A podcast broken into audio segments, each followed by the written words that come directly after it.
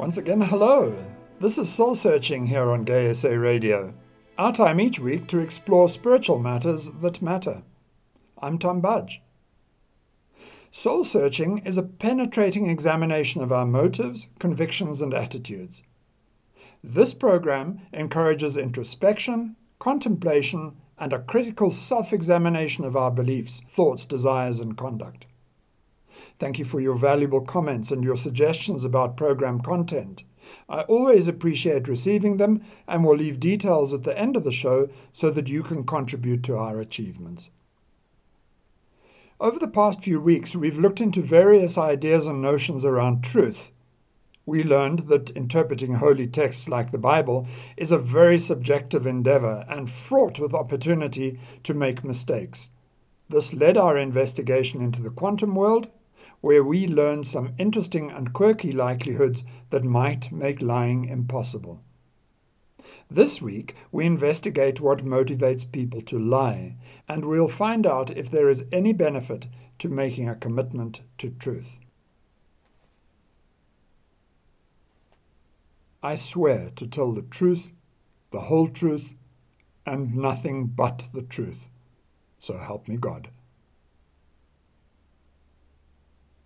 There are two primary ways to lie. The first is to conceal facts, and the other is to falsify them. There is, however, only one way to tell the truth to tell it as it is from your point of view. When facts are concealed, a person withholds information without actually uttering an untruth. Let's say you left the office travelled to meet up with your affair, and then you popped in at the gym to freshen up before going home. When lying by omission, you might present a story something like this Hi, love. I left the office and went across to the gym before coming home. You never actually lied about not having an affair. You simply didn't mention it. Lying by omission is often easier to do than falsifying facts because it is much easier to cover up afterwards by pleading ignorance, and it is equally easy to say that you simply forgot to mention some of the facts.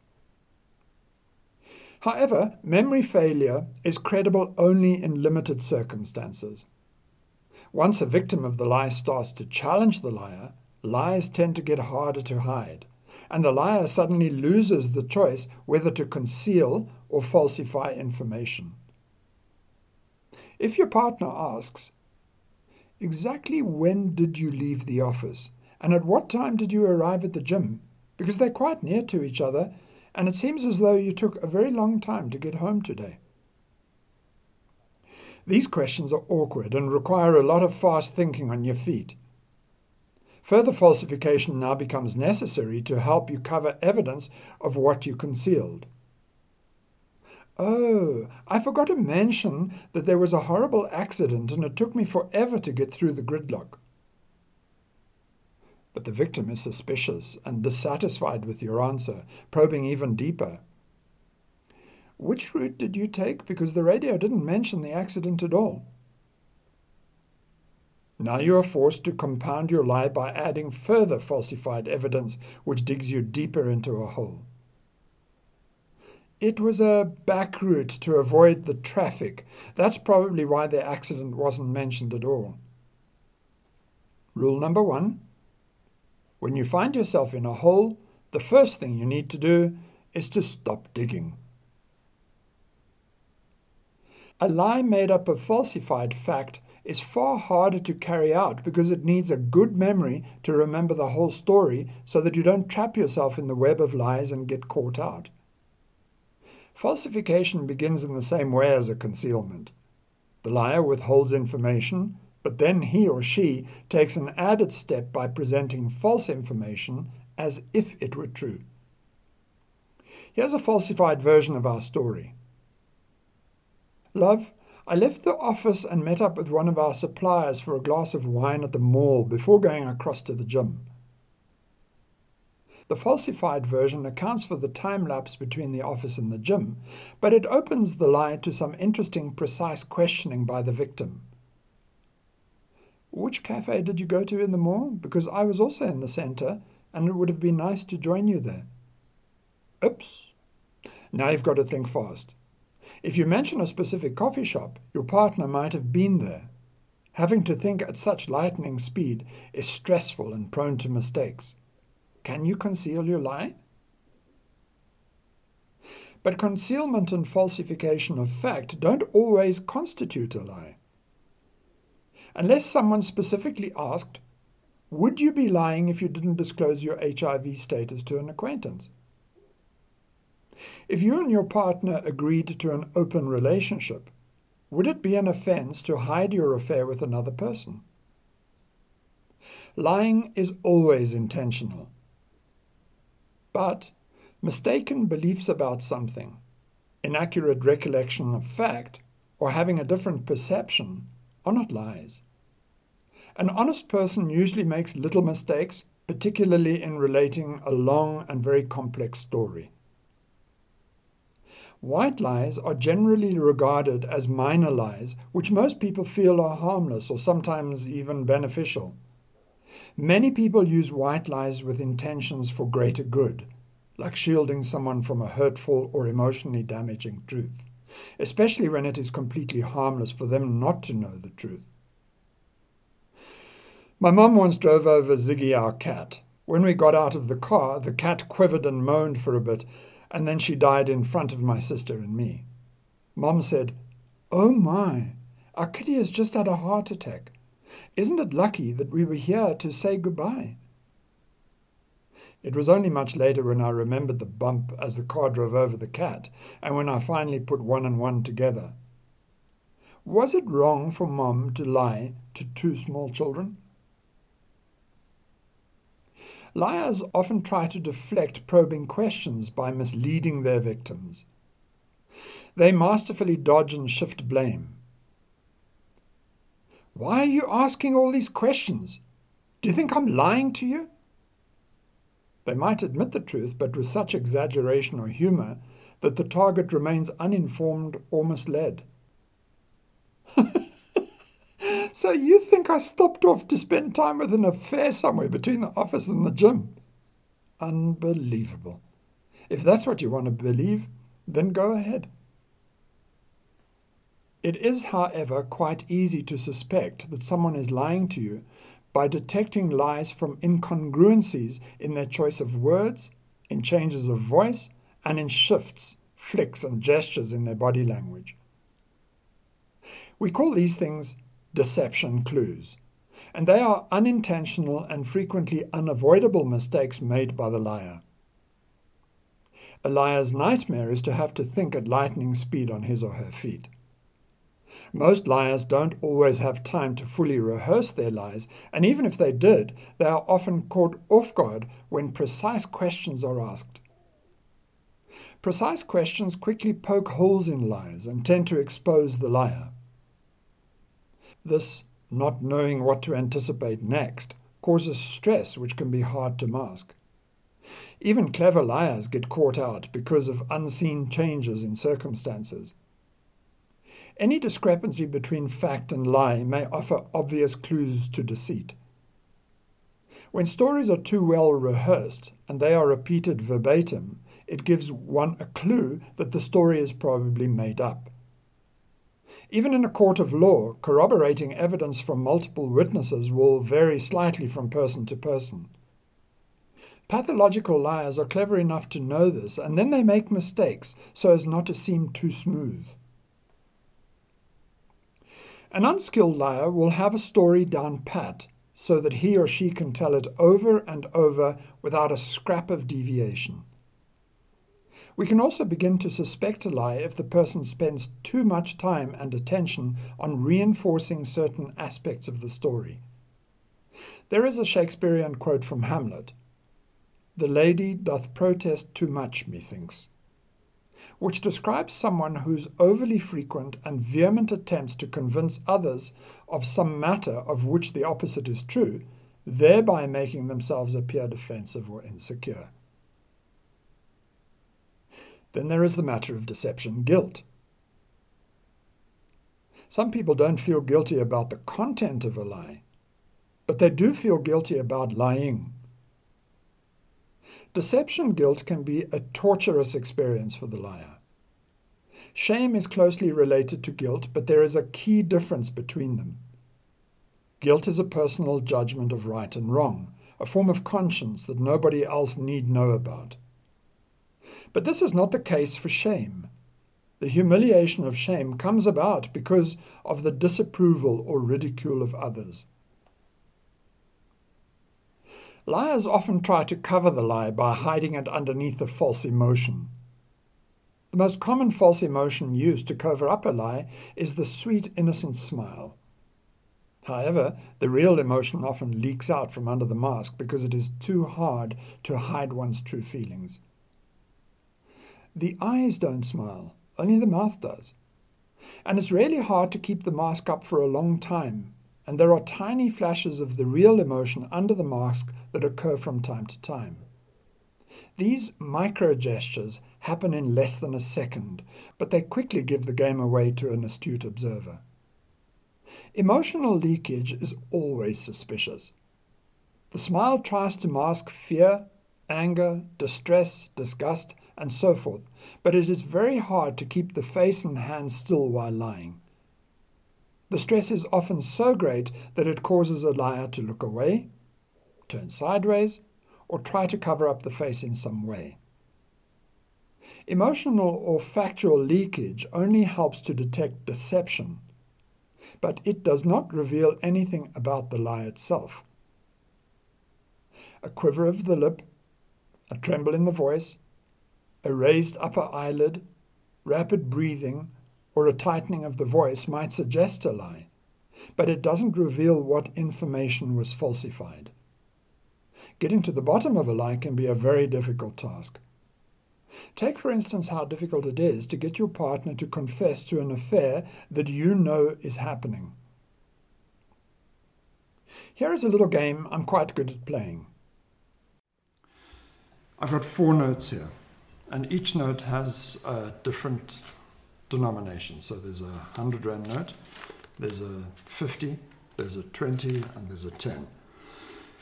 And the idea with this is it's just a game to, to learn how people lie, what, what they do, and how they respond to a lie.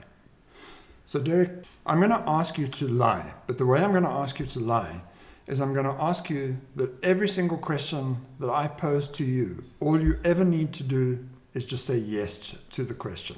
So your standard response always is yes, nothing else. Okay? Yes. I now hold the notes up one at a time, calling out each one's value.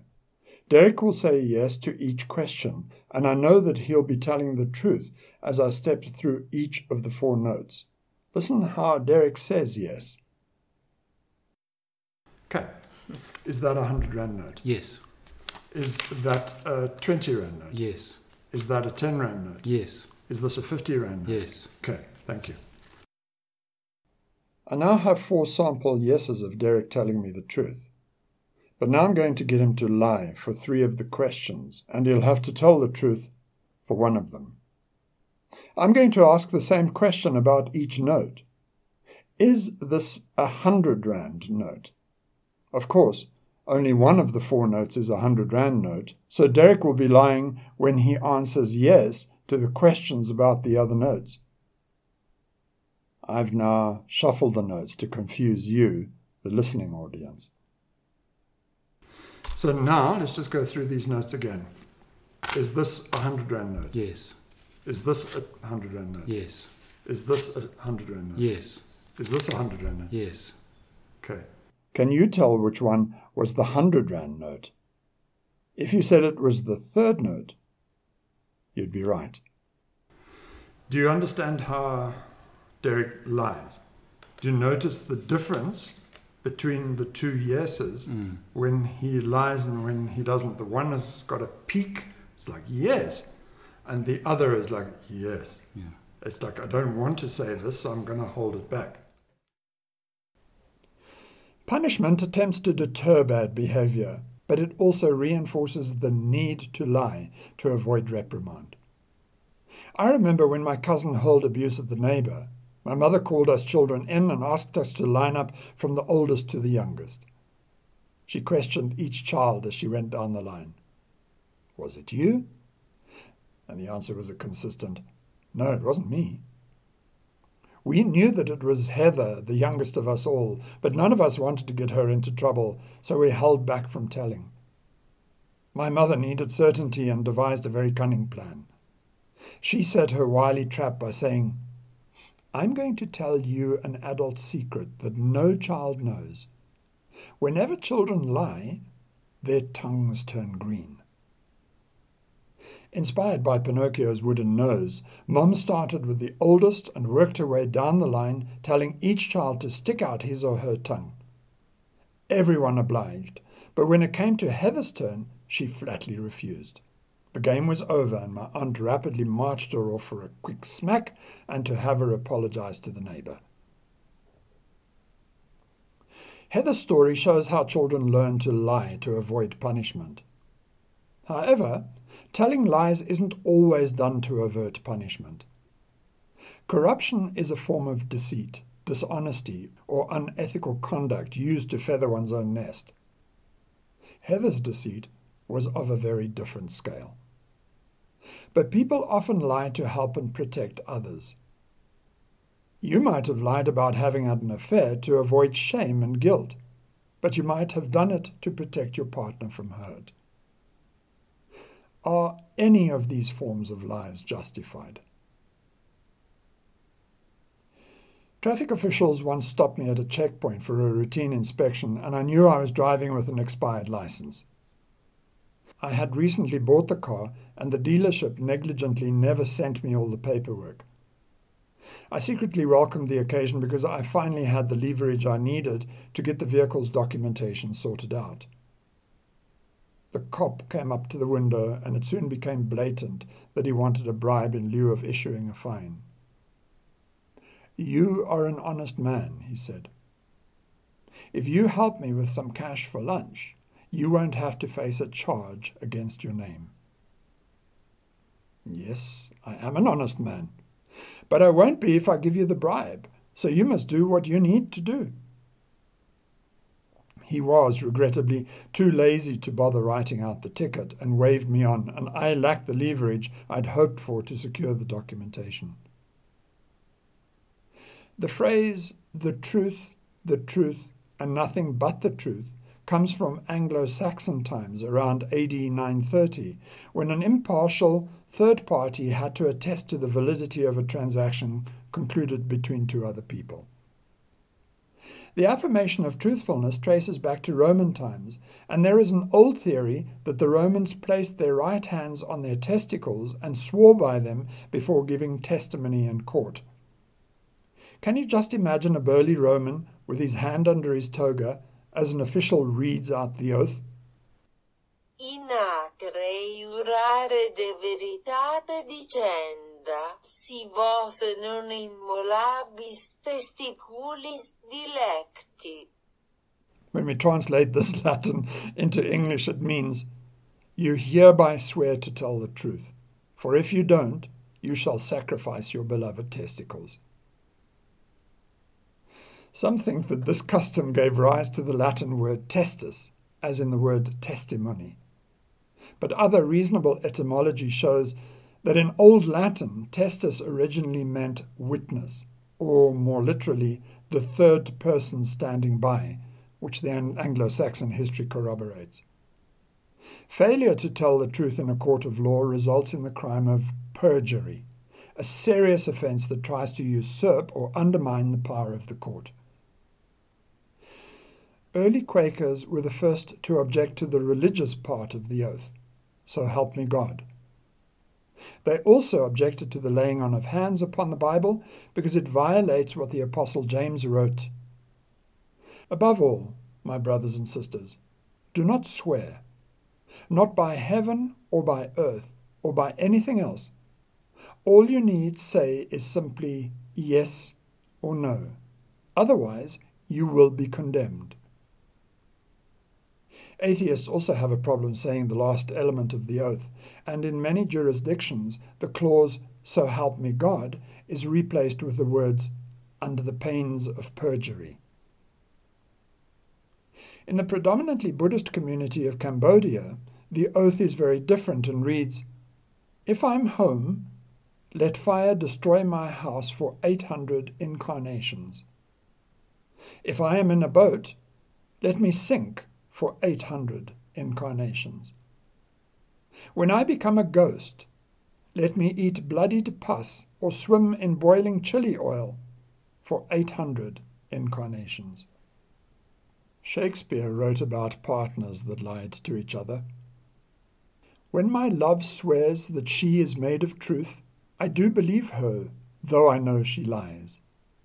That she might think me some untutored youth, unlearned in the world's false subtleties, thus vainly thinking that she thinks me young, although she knows my days are past the best, simply I credit her false speaking tongue. On both sides thus is simple truth suppressed. But wherefore says she, not she is unjust? And wherefore say not I, that I am old? Oh, love's best habit is in seeming trust, and age in love loves not to have years told. Therefore I lie with her, and she with me, and in our faults by lies we flattered be.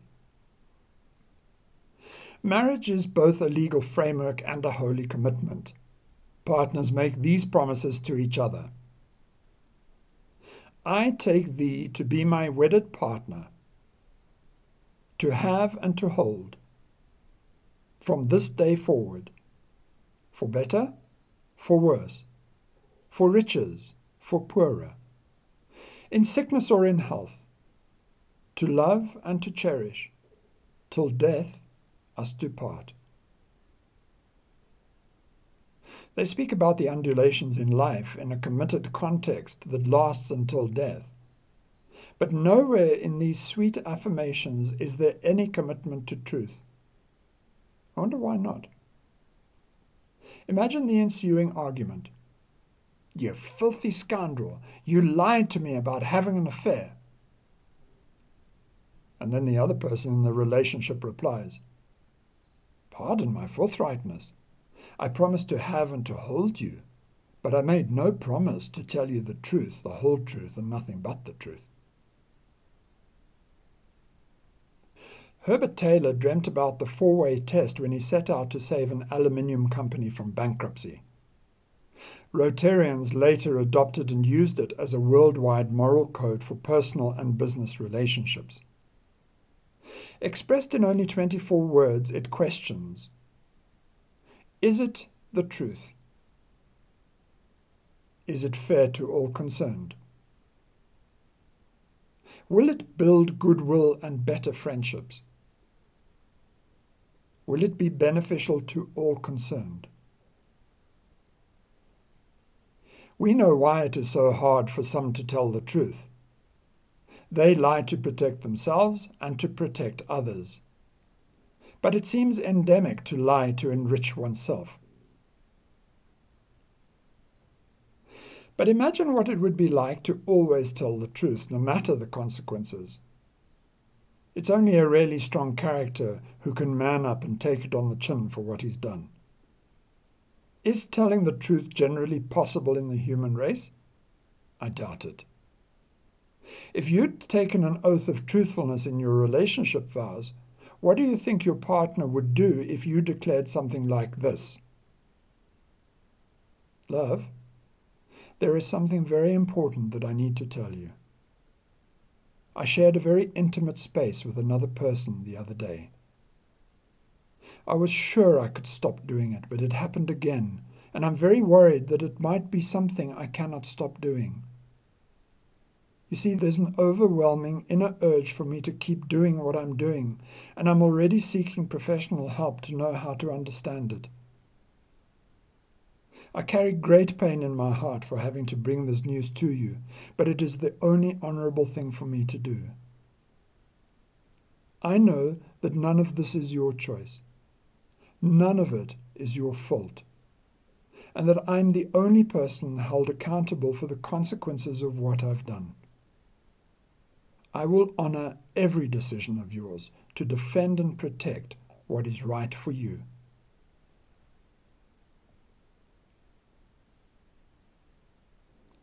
I thank Paul Ekman for writing his informative book, Telling Lies Clues to Deceit in the Marketplace, Politics and Marriage. He is professor of psychology at the University of California and is an expert in the field of deceit and lie detection. You have been listening to Soul Searching here on Gay SA Radio. I welcome your comments and suggestions. You may reach me by email on studio at gaysaradio.co.za and also via the station's social media platforms using the hashtag GaySARadio. This program broadcasts weekly on Sundays at 5 p.m. and is repeated the following Sunday at 8 a.m. A podcast of this show is available on the station's website, gaysaradio.co.za. I'm Tom Budge. Until next time, goodbye.